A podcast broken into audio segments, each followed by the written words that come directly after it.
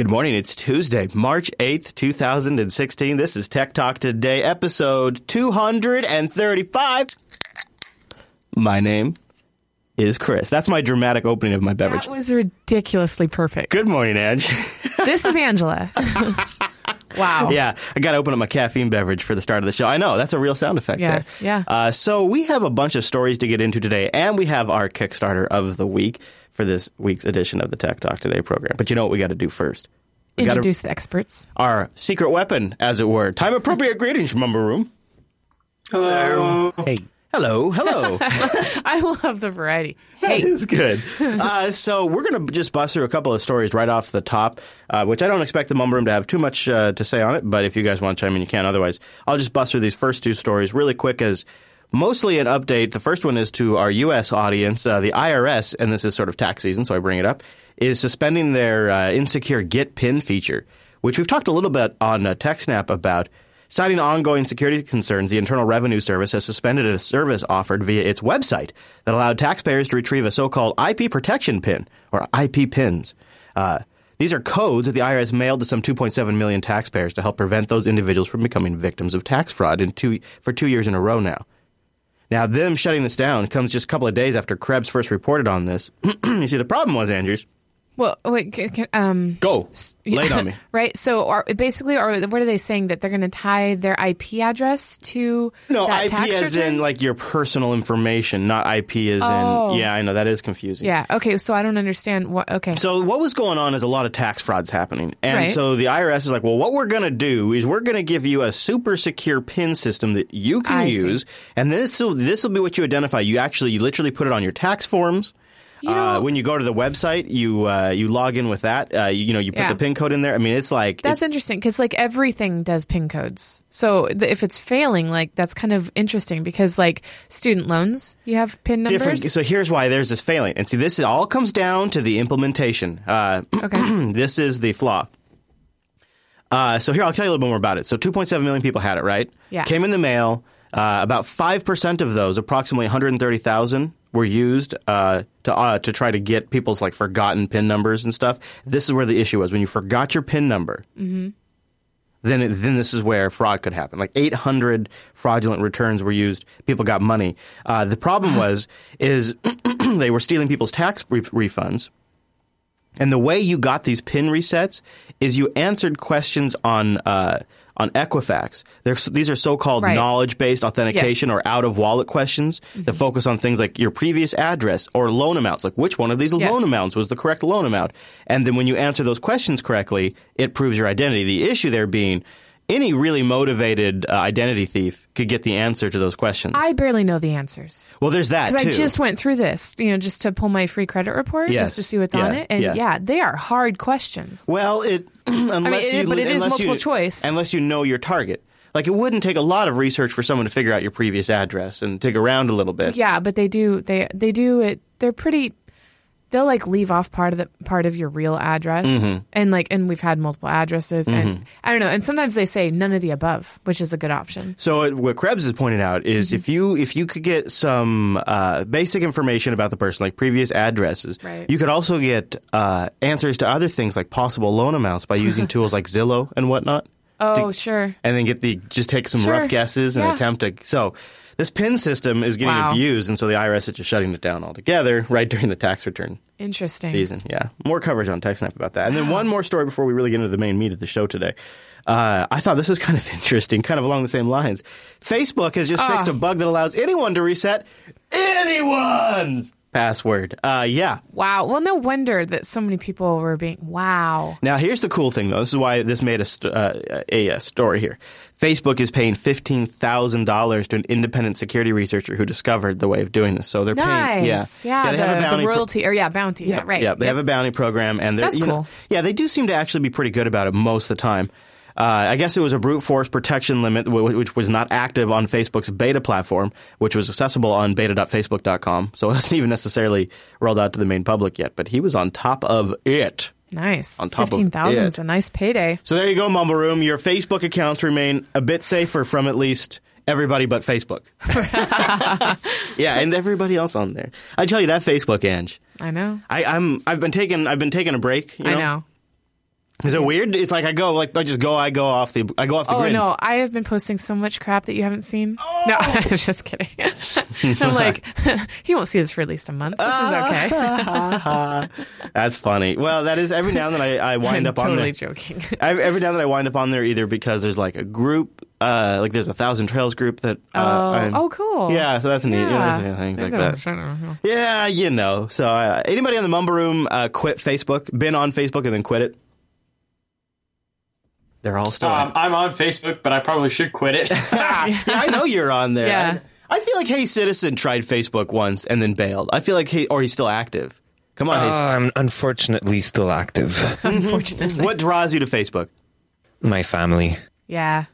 That is the thing. I know. That's what makes Facebook stand out from all the other networks. Except that you've kind of gotten family to go by the Telegram side, you know. Core family, yeah. Yeah, but it's really the extended family and cousins and stuff like that that you don't really see on regular basis that are on Facebook. Yeah. Yeah, and they schedule meetings and events, and they don't use anything else. Blaster says there that's true, too. Blaster says he's been on Facebook for years. He's been off the sauce for years, he says. Hi, my name is Blaster, and I've been off Facebook for 2 years, 3 days. Yeah, Rikai says family and friends on the coast or on the East Coast, or why he's on still. Yeah, and I probably should. I feel a little negligent. I feel like a bad family member for not being on there, just a little bit. But at the same time, I've learned too that people get a picture of your life and then they just sort of fill in all of the blanks, right. And they don't always do it in the most charitable way. And I would rather just not give them the building blocks to build that narrative anymore. And you know. Facebook's just kind of a creepy platform to begin with. Speaking of creepy, last week our top story was Apple in this court case about getting access to a drug dealer's phone. Right. And wait, a drug dealer or a murderer? Well, this is the problem. Is I was so excited to talk about the whole overall case that this was just a footnote. The actual specifics of the court case we talked about were actually a drug dealer's case. Okay. But it was an important precedent to set for the big showdown coming between the Apple and the FBI, Mm-hmm. To go back to the case we talked about last week, the Justice Department has asked a judge to review the pro-Apple ruling and maybe reconsider because... obviously, this is going to impact their fight on unlocking the San Bernardino shooter's phone. So the victory we talked about last week may get overturned or at least reconsidered by a plea from the Department of Justice. The filing in Brooklyn, New York was expected after we had this ruling. I guess it's not too surprising. So we'll see what happens there, but I just wanted to follow up on that.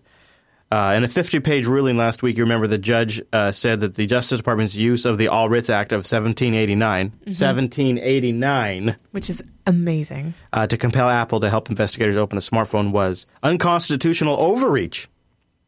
Love Congress, he found, had specifically considered granting such authority to the government but decided not to do so. So, but the Justice Department's asking to reconsider. And we'll see. The more I watch this case, I think this might be one of the tech stories of the year. Mm-hmm.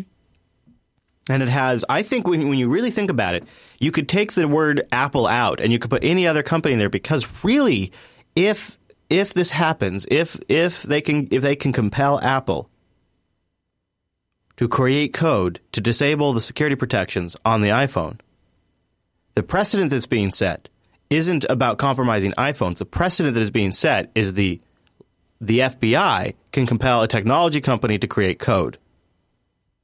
That's the precedent that's being set. And it just needs a big enough reason. And we have lots of those all the time. So the reason why I think this is a huge deal is when you really, really zoom out, long term, this could be any phone manufacturer, this could be any computer, this could be any creator of encryption software. And they're setting the precedent to crack it. Mm-hmm. It's not just about the iPhone. That's why I think it's a huge tech story. Mumble Room, any thoughts before we move on the whole Apple, FBI, encryption, iPhone, unlocking? Probably shouldn't say encryption, but we do. Thoughts? His recommendation was to basically go back to Congress. Congress should make what the FBI wants lawful or not, but we should have a discussion in a world with smartphones.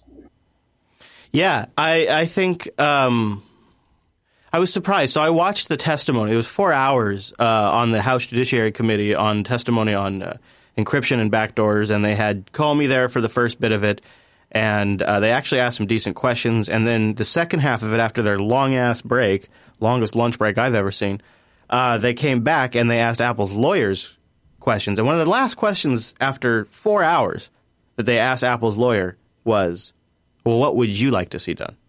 What would you prefer us to do? Did you have any bills to submit? And their answer was, well, we don't have any. No. No, we just want you guys to talk about this. We'll go with whatever decision you make. I'm like, oh, what? After all of this, like, you don't have, like, a proposal for, like, what should be done or how like, oh, Apple. Wow. Yeah, that was a bit of a bummer. I was expecting a good blow there, but, yeah. I mean, he did make a good case for not doing it, but at the end of the day, Comey, the FBI director, equated it to two things. Do you want to live in a society where there are evidence-free devices that no law enforcement official can get into? So if your child's been kidnapped or you've been murdered, are you comfortable with the idea that you could have a device that is what he's calling an evidence-free zone, which is just brilliant terminology. That's just brilliant. And he says that the auto-erase and delay for entering the 10-key, you know, 10 or you're dead, 10 or you're dead, 10 or you're dead, kept saying that. Wow. Yeah, 10 or you're dead, 10 or you're 10 and you're dead, 10 and you're dead. The 10 and you're dead's code and the delay in there, he said, is equivalent to a drooling guard dog at the gate. And oh my gosh. They are just asking for Apple to remove the drooling guard dog and they want to pick the lock. That's all they're asking for, he says. Wow. And what was great is one of the Congress critters asked he has some technology background and he asked a great question that I just read a great blog post about. The iPhone 5C has non-volatile storage on there, think of a computer's hard drive. There's a chip on the iPhone 5C motherboard that has the file system of the iPhone, it has the encryption key all on the same chip. Like if you took a hard drive out of your MacBook. They could take that chip, they could desolder it from the phone and put it in a reader, and they could make infinite copies of everything on that chip, and they could run concurrently thousands of cracks, completely bypassing the pin code because they wouldn't be going through an iPhone. They'd be accessing at the file system layer. And the thing is if they could get access to the section of that chip that has the encryption key, because the 5C stored the encryption key on the same file system that was encrypted. The 6 and 6S move it to the secure enclave, or the 5S and above. The encryption key is stored in the secure enclave. In the 5C, the key and the file system are right next to each other. If you remove that chip and you put it in a reader, you could make infinite copies of it. You could run infinite numbers of attacks against it. And so this guy, the Congress critter, says, have you tried that? And Comey just, I think one of the challenges here is we're talking about data in transit versus data at rest, and so that's why I'm pausing. And then he just kind of wandered off. Wow. Yeah, so there is solutions out there with this 5C that exists today. If Apple never helped, they could do that. They just are choosing not to. Wow. All right, Mumbroom, any other comments on that before we move on? One, two. All right, then why don't we talk about something that you need to watch out for if you run the Mac? This is some Mac ransomware that's kind of getting a lot of attention because it's included in one of the open source community's favorite BitTorrent clients, Transmission. It is kind of nasty. So we came out on Sunday during the Linux Action Show. In fact, we had a caller come in and say, hey, have you heard about this Trojan? I'm like, yeah, but it doesn't affect Linux users. Whatevs? Hang up. But everyone running 2.90 on OS X should immediately upgrade to 2.91 and delete their copy of 2.90 if they're not going to use it because it has malware in it. If you use Activity Monitor in OS X, you can check whether any process named kernel_service is running. If so, double-check the process, choose Open File and Ports, and check whether there is a file name like /users/library/kernel_services. And there's 2 slashes between users and library. If so, the process is KeyRanger's main process. We suggest terminating it with quit. According to Reuters, Apple's aware of the issue and has already revoked the digital certificate from legitimate Apple developer that enabled the rogue software to install on Macs. So somebody used, that's an interesting point here. Someone used a legitimate certificate as an Apple developer. Now, Apple is able to quickly pull that and disable it from running active on Macs, but I thought that was kind of interesting. Now, this is the type of ransomware that encrypts a user's hard drive and then demands payment in order to unencrypt it. Could you imagine? Wow. Could you imagine how much that would suck? Yeah, it's a good test of your backup. So Transmission says the version 2.92 will also actively remove the malware. It'll check your system. And when you say the version, is that the version of Transmission or OS? The Transmission. Okay. So 2.91 fixes it. 2.92 not only fixes it, but also cleans your Mac up. And Transmission, like, I don't have that, right? I don't know. Do you use any BitTorrent? I don't think so. I don't think so. No, probably not. Wow. Yeah, and who's pointing that out in the chat room right now? Renegade Dave is talking about... I think he's showing Renegade how you... Dave. Yeah, yeah. I think it's Renegade DVI. Yeah, well, I like Renegade Dave, though. I mean, think about it, right? He's a renegade. Poor Transmission, though. A nice open source application. You hate to see it get compromised. And it feels too soon, since Linux Mint just got compromised. Mm. And so it's like too much. It's too much. It's nothing sacred anymore. It's nothing. Oh, it's Renegade VI. Mm. I think Renegade... And Devil. Yeah, Renegade. I think Renegade Dave, though, is pretty good. Because yeah. Go ahead, hey citizen. You have a question? Yeah, I was wondering, like, so is this like the same kind of attack that was launched on Linux Mint? Did they get hacked? Yeah, it feels like that kind of a thing, doesn't it? So when I was reading about this, it seems like the Transmission folks say they're going to do a big update. And as of this recording, I haven't seen that update. In there, they say they're going to give us the deets. However, Palo Alto Networks has some really good research on this, and it looks like it. That seems to be. They must have had their files, wherever they had this stored, compromised. Yeah, because I feel it's all coming from Palo Alto Networks, and I don't feel like the Transmission people are really addressing the issue. No. In fact, I just saw a link this morning when I was reading up on this that somebody's saying they were being kind of obtuse about it. So I haven't dug that far into it. But the way Palo Alto Networks makes it sound, it sounds like it got swapped out on their download server like around 11 p.m. at one point. Several hundred users, or no, I'm sorry, like 6,000 users downloaded it in that time, and 6,500, wow. and then it was fixed. But how much money did they collect before it got shut down? I wonder. I wonder if the bigger story here too is. What's the point of Apple? So Apple has this system on OS X now for a while where it checks the digital certificate authentic. It checks that, see if it's authentic before it can run the application. And that's actually bitten me twice on this machine here because a couple of these apps here are from their Mac App Store. Mm-hmm. And sometimes Apple just craps its pants and forgets to like renew the SSL cert or something like that. And my soundboard doesn't work.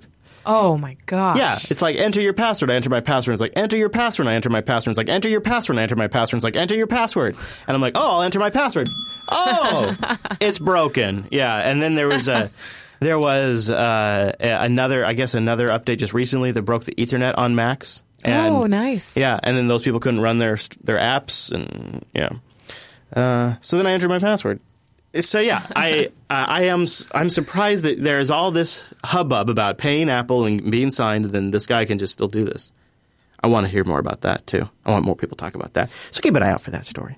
Be a good TechSnap story to break down later. You know what I mean, Andrews? Yep. Mumble Room, any other thoughts before we move on to something kind of gross? Kind of gross, and guess who found it? It's kind of nasty. In our STEM 13 report tonight. Oh, a STEM 13 report. So Ange brings us a STEM 13 report. Brace yourself. This might be the clip that gets us taken down from YouTube. Well, but, we don't have to play it. Teaching anatomy without touching a body. It's done by an interactive virtual dissection table. Maria College in Albany is the first to offer this to local students. Benita's on. Oh, I like their motion templates here. These are nice.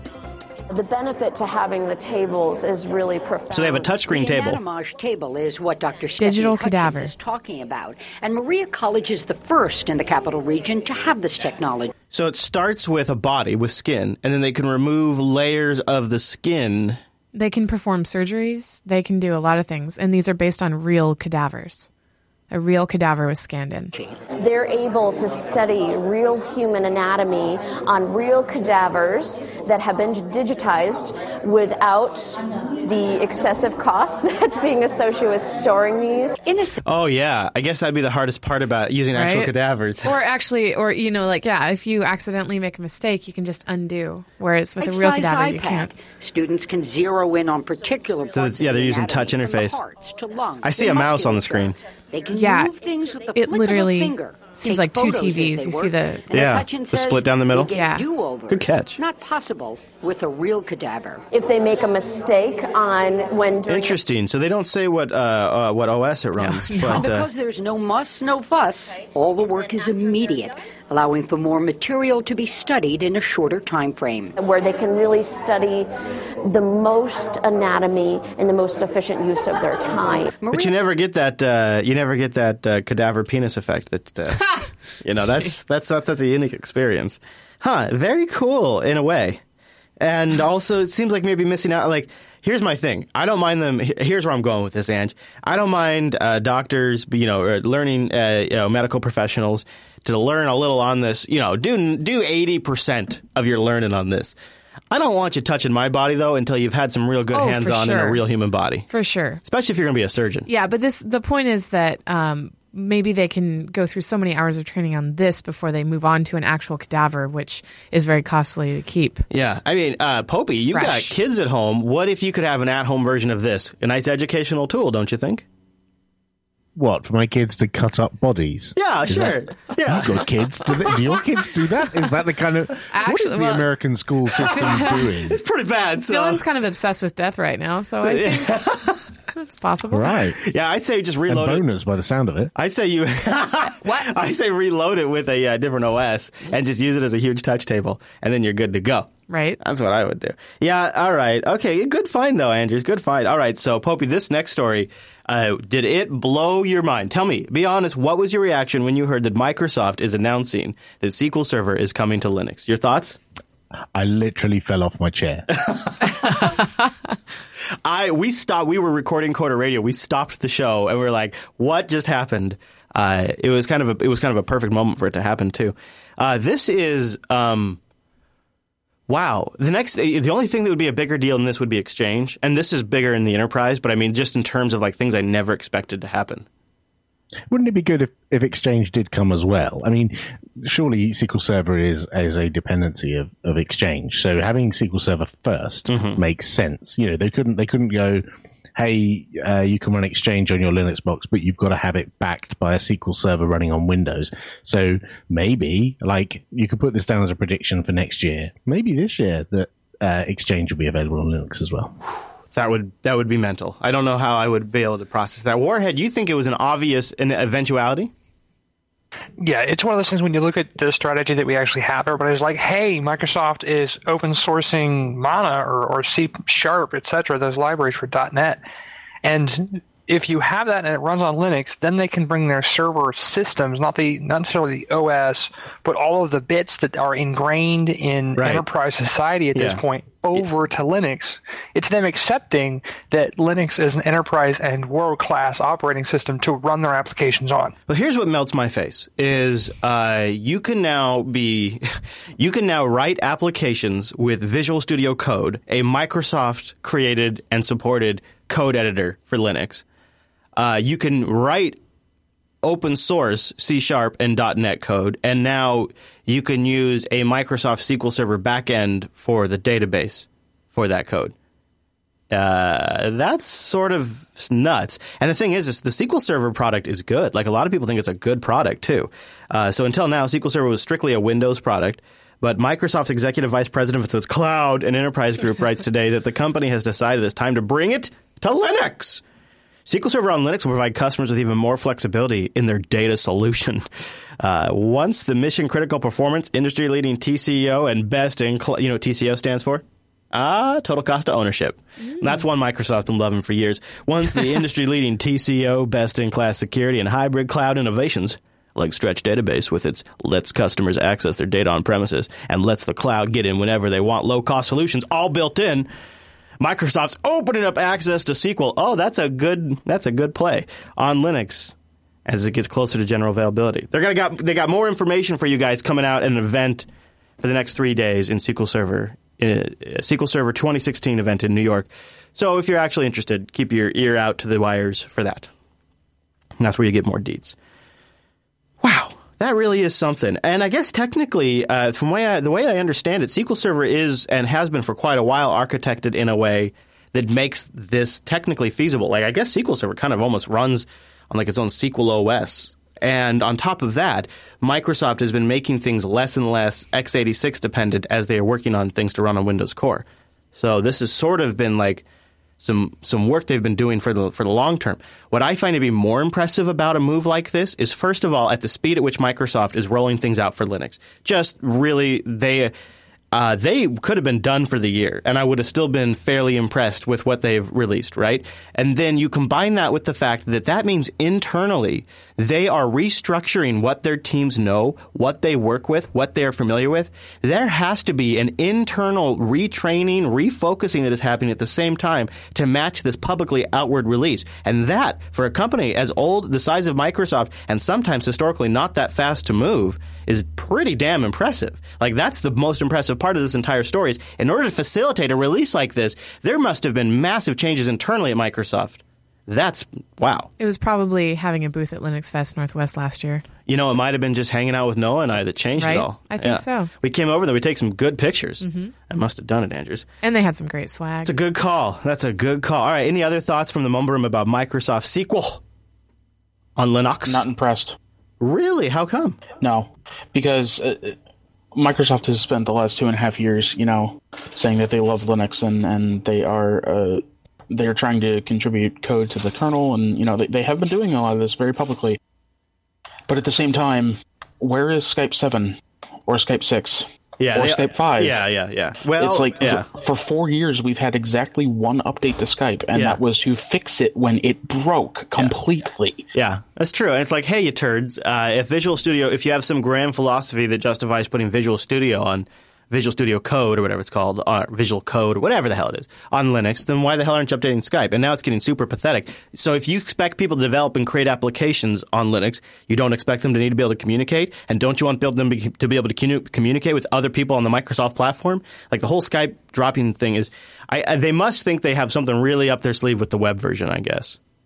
Which, by the way, still only works on Windows. Yeah, I mean, Ham, it feels like Microsoft is real comfortable helping Linux on the server side because it's sort of a foregone conclusion, but they're not too motivated to help it on the desktop side, are they? No, exactly. That's just exactly what I was going to say. They're focused on the server, but they don't look at the desktop. That's crazy. Guys, I've done this prediction before, and I truly believe Microsoft, in the span of 5 years, will use a Linux kernel with a Windows UI. You have said that before. I recall that. I said it. I'm sorry, but every direction Microsoft is doing is exactly to allow that.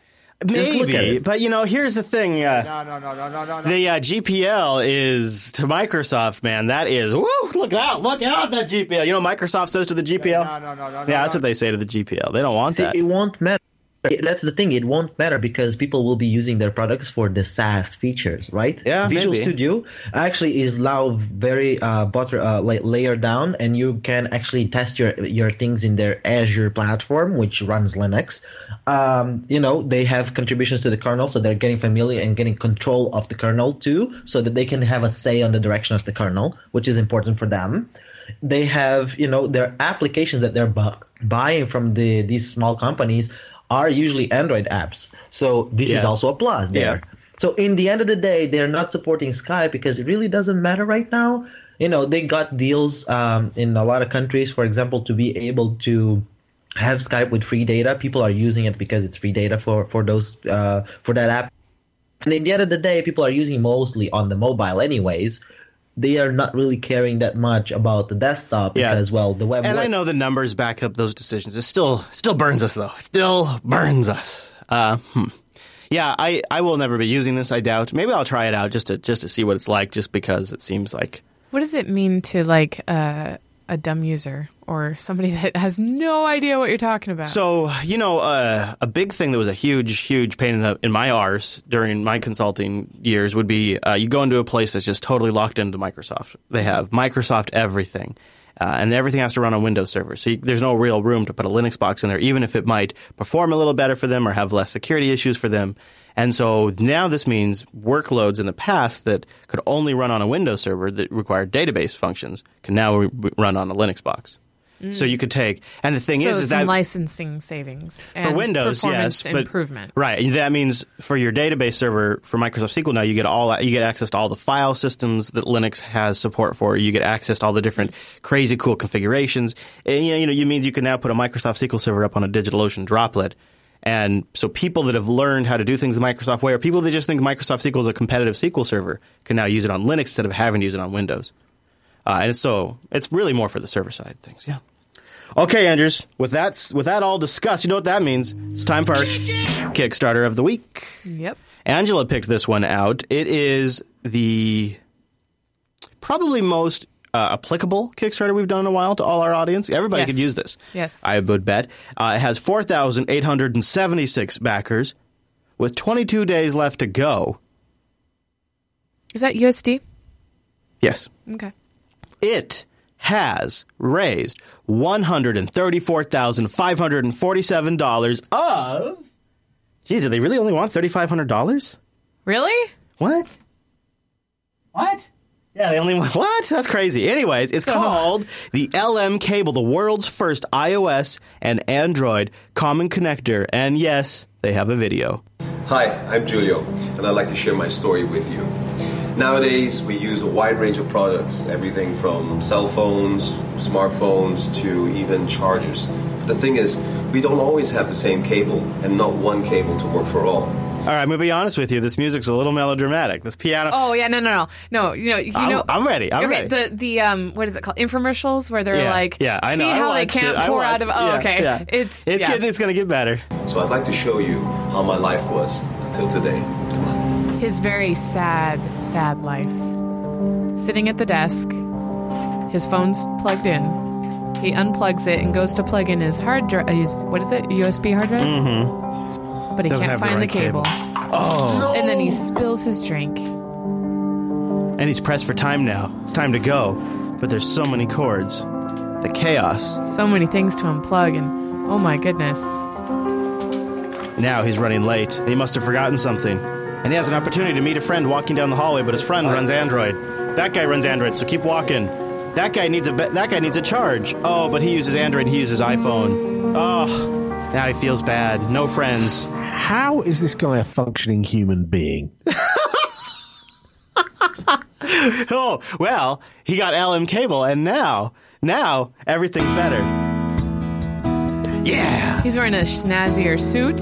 One cable, hooked up to the hard drive, and now the iPhone. One cord. There's the beverage, not spilled. Cheers, everybody. And guess what? Now he's pressed for time. And it's so much simpler because one cord. One cord that plugs his hard drive in and his iPhone. And when he meets that friend down the hallway, he can help them charge. Here you go, friend. Plug this randomly into anything. What could go wrong? Fantastic. There you go. Change the world. Changed the world with LM Cable, the world's first universal... I like how he sought out a friend the second time. Yeah. You know? Like, they're not going to come to me. I'm going to go to them. The world's first cable containing a 2-in-1 connector that can work on both micro USB and Lightning devices. So here's... And you know... So there's the... We all have something to say. All right, go ahead, Popey, then Daredevil, and then Ange. All right, Popey, go ahead. So, A, this guy's a massive dickbag, but B... Like, very, very soon, you'll be able to go on Alibaba or any other Chinese website and buy these things for $2. So, you know, why would I back this? Yeah. I'm going to go far. So now you're, you know, used to using one cable. You lose and none of your devices work. I like that. You know, first thing I thought of with this is, go ahead. First thing I thought of with this was Apple's never going to be okay with this. This will never be MiFi or whatever they call it, MEEFI or whatever they call it, certified.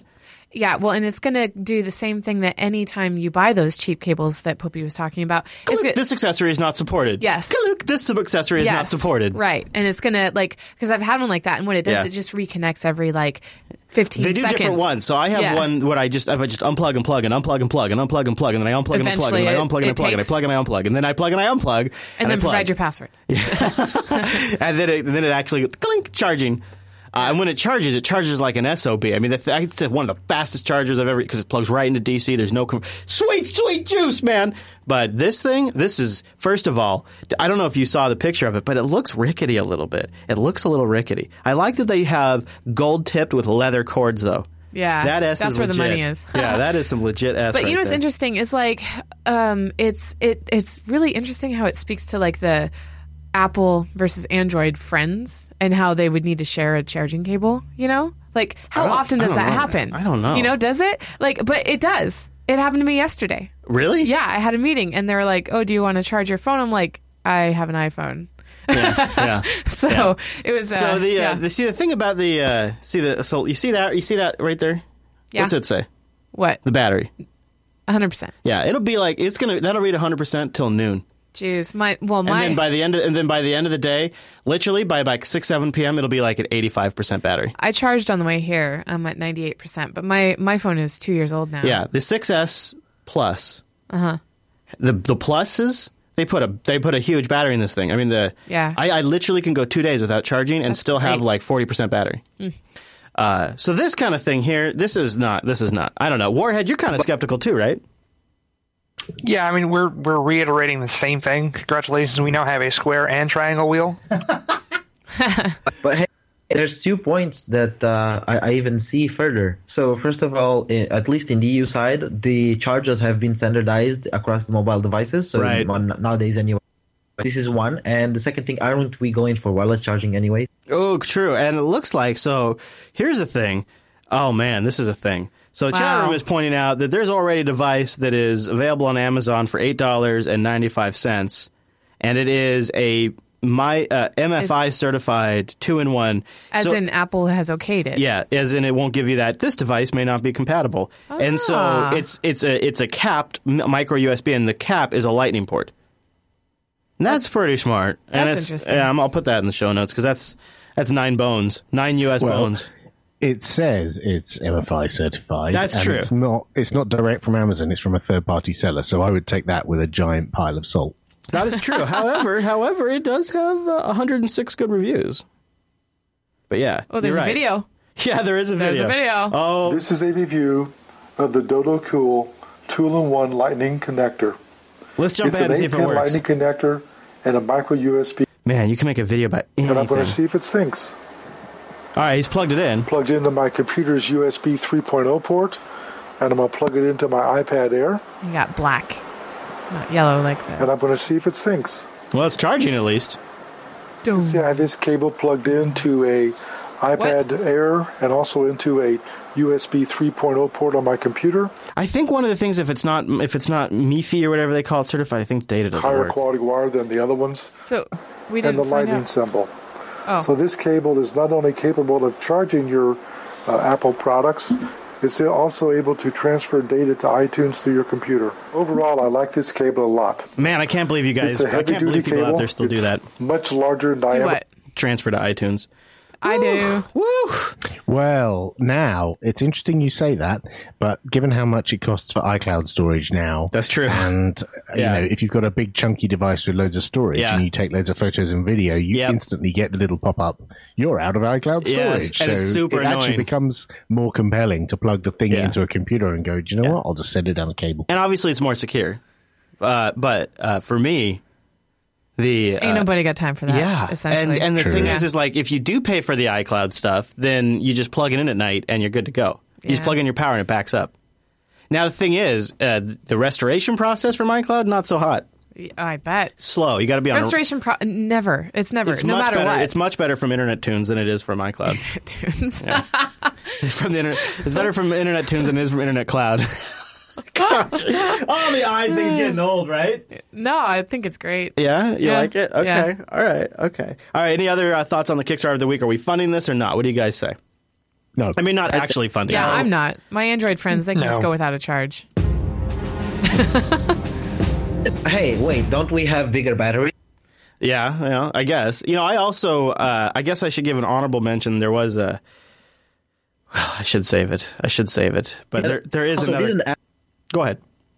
I'm sorry. Didn't Apple release that back thing that it's like a second battery that you just plug in? The backpack? Yeah, I don't think anybody wants that, though. I know. You gave me one. Oh, William bought... on my desk. What? You gave me like a case that has... Oh, no. This is one made by Apple. Oh. Yeah, this is one made by Apple. Like legit by Apple, yeah. Anyway, so yeah, we had... there's another Kickstarter that we kind of floated around for a couple of days, but we ended up not going with it. that was sort of the same thing, a universal cable. So this is the problem. This is a nut, as they say, Ange. This is a nut that several people are trying to crack. And I'm trying to see if I could find the name of it, but Rikipedia. Yeah, here it is. Okay. Yeah, here it is. I found it. Rikai linked this up either. It's MEEM, the world's first charger cable with automatic backup. So this is a little different.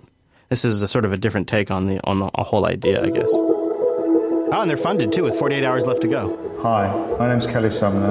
I'm the former CEO of the companies that brought you Grand Theft Auto and Guitar Hero. I want to give you 5 reasons why MEEM will be important to you. The first reason you need this is not only does it charge your phone, but it automatically backs up all your memories and data into the cable. Secondly, what's important to you is all your precious memories and data under your control on your cable, not in the cloud. Mm-hmm. And the third reason is it doesn't matter whether you lose your phone is stolen, or your phone is damaged, or even if you're upgrading, MEEM will always protect your data. And number 4 is, once you've bought your MEEM, there are no recurring costs or monthly charges. The 5th reason is, if you want to transfer from old technology, MEEM makes it simple. Or you simply want to upgrade your phone, MEEM makes it simple. If you've backed up using MEEM, all your memories and data are safe. MEEM really does mirror your life. How can you do all the different phones and all that? What do you think, Poppy? So the thing I don't like about this is that it's like a heavy, big device attached to the cable, and the weakest part of, as everyone knows, mm-hmm. of any charging cable is either end of it, right? Yep. So you've backed up all your memories, as he says in a real sickly way, into this little device, and it breaks. The end of the cable breaks. How the hell do you get the data out of it? You got to buy another one. Yeah, and you don't need to restore then. You're screwed. You can't get it back out because it's inside the cable. Yeah, it's an interesting idea. I don't see how does it stay compatible with like future OS updates. Like how do I know that it's going to work between Android 5 and Android 6 or iOS 8 and iOS 9? How do I know that's going to be a thing? The idea is kind of interesting though, right? And they reached their funding. So it's MEEM. If you guys want to check it out, they have 48 hours left if you want to get one. I think it's funny that they're like, get out of the cloud. Like, there's going to be a whole new group of products. They're like, don't be in the cloud. But it is sort of an alternative to the Internet Tunes backup without having to do the cloud backup. And let's see. Of course. Of course, prices are based on storage. Of course. Right. Yeah, of course. So, depending on if you want Android or iOS and how much storage you want, the prices vary. But they're under $100. I wonder. There's not like a micro SD slot in it or anything. No, it comes with built-in storage. But you figure your phone doesn't change either, so you get one per phone. Like it looks like it's about 75 euros, or what is that in US bones? So it's about $130 to get the to get a 32 gigabyte one for. And that's also a Kickstarter level. So it looks like it's about $80 to get a 32 gig Android one. You sure? Because euro, I think, is just close to dollar, almost the same right now. Yeah, well, they have. I don't know. They have the conversion on the page. I can see this being a compelling device for people who want to back up, especially if you're out in the field and you're taking loads of photos and you've got no data. Like if you go on a camping trip or something and you take loads of photos, you just want to plug the thing in and it back up and you'd be safe, right? But I just don't like the design. I think that's just gonna fail. I would rather it was a normal cable that plugged into a plastic box, and that plastic box did the backup. So, Warhead, you point out that talk about, physical security is super important with your smartphone, but now there's a whole other device you need to worry about physical security with. Yeah, I mean, think about it. You go to the coffee shop, oh crap, I got to charge my phone. You plug it into your laptop because you want to do that and charge it from your laptop so you don't have to worry about finding a port. And then somebody just walks by and yanks the cable and walks with it. There goes your entire phone backup. Jeez. Also, this is like the anti-LM cable. You can't share that. Yeah, nobody else can charge their phone on that. That's true. That is not a social cable. You're not making any friends with that charging cable. Wow. Yeah, back them both. Yeah. Right. I feel so bad now. You know what? I know what. Here's something you could fund. Patreon.com/today. Boom! Woo, there it is. Go fund the Jupiter Broadcasting Network. This helps us. We spread it around to the infrastructure, to our costs for things like maybe contractors or maybe like buying some things for Linux Fest, like a balloon. Let's buy a balloon for Linux Fest this week. I have some. Yes! Fist bump right there. Boom. We've done it. Thanks to our patrons, right? Yeah, that's right. So I got a question recently about swag. You had a semi-recent swag update. Yeah. And I didn't, I didn't remember how to answer it, but it came up during the last IRC. Oh. And the question was, has the latest swag gone out? Not yet. No. Soon then. No, just in the next couple days. Woo! That's exciting. Mm-hmm. So we have a bunch of different levels over at patreon.com/today. The big level, the high level is a swag level from time to time where we send out swag to our patrons as a thank you. Some JB stuff, some exclusives most of the time. Sometimes also some just like extra stuff that we've thought of just for you guys. Patreon.com/today. We also have lower levels. If you just want to support the production costs of our shows or help invest in our infrastructure, we have a bunch of different levels. Or if you cord cut because our network provides your technology news that you really care about, some people decide to donate because we're saving them $100 a month.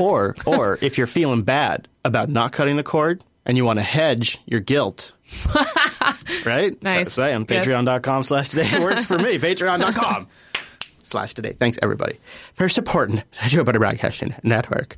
Hey, that was kind of a good... that kind of sounded like an Irishman, didn't it? A little bit? No. Supporting the Jupiter Broadcasting. No. Okay, it sounds like you have something in your teeth. Oh, all right. Well, you're trying to get spinach out while you talk. St. Patrick's Day is coming up, so I was trying to get in the spirit, Andrews.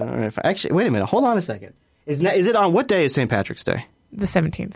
Oh, okay. I was going to see if that was a Tuesday. That'd be fun. You'd think he would know that because it was our wedding anniversary. That's when we got married. Yeah, why I was asking. To be fair. That's cool. I just wasn't sure. It's not like it, changed.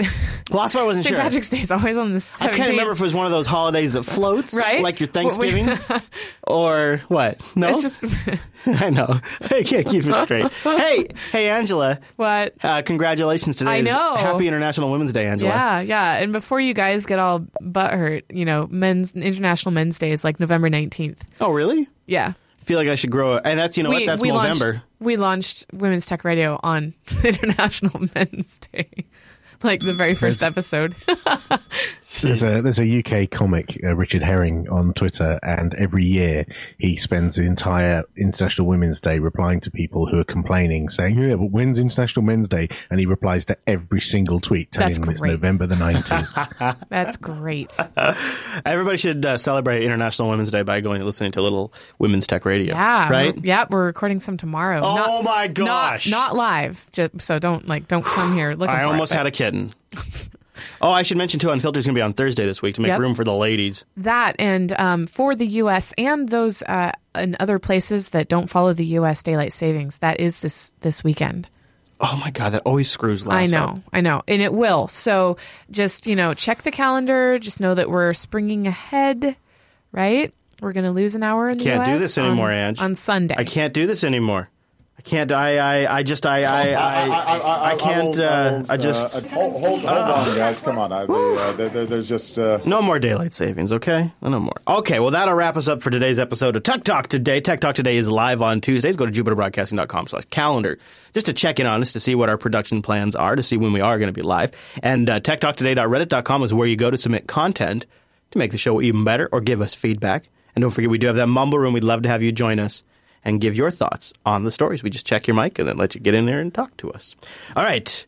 Well, I apologize in advance if this gets stuck in your head. I do think it's going to be a bit of an earworm. But if you're around the age of Ange and I, this was a classic. And I say that because now they've remade it and my kids watch an entirely new version of it, which makes me feel like an old man.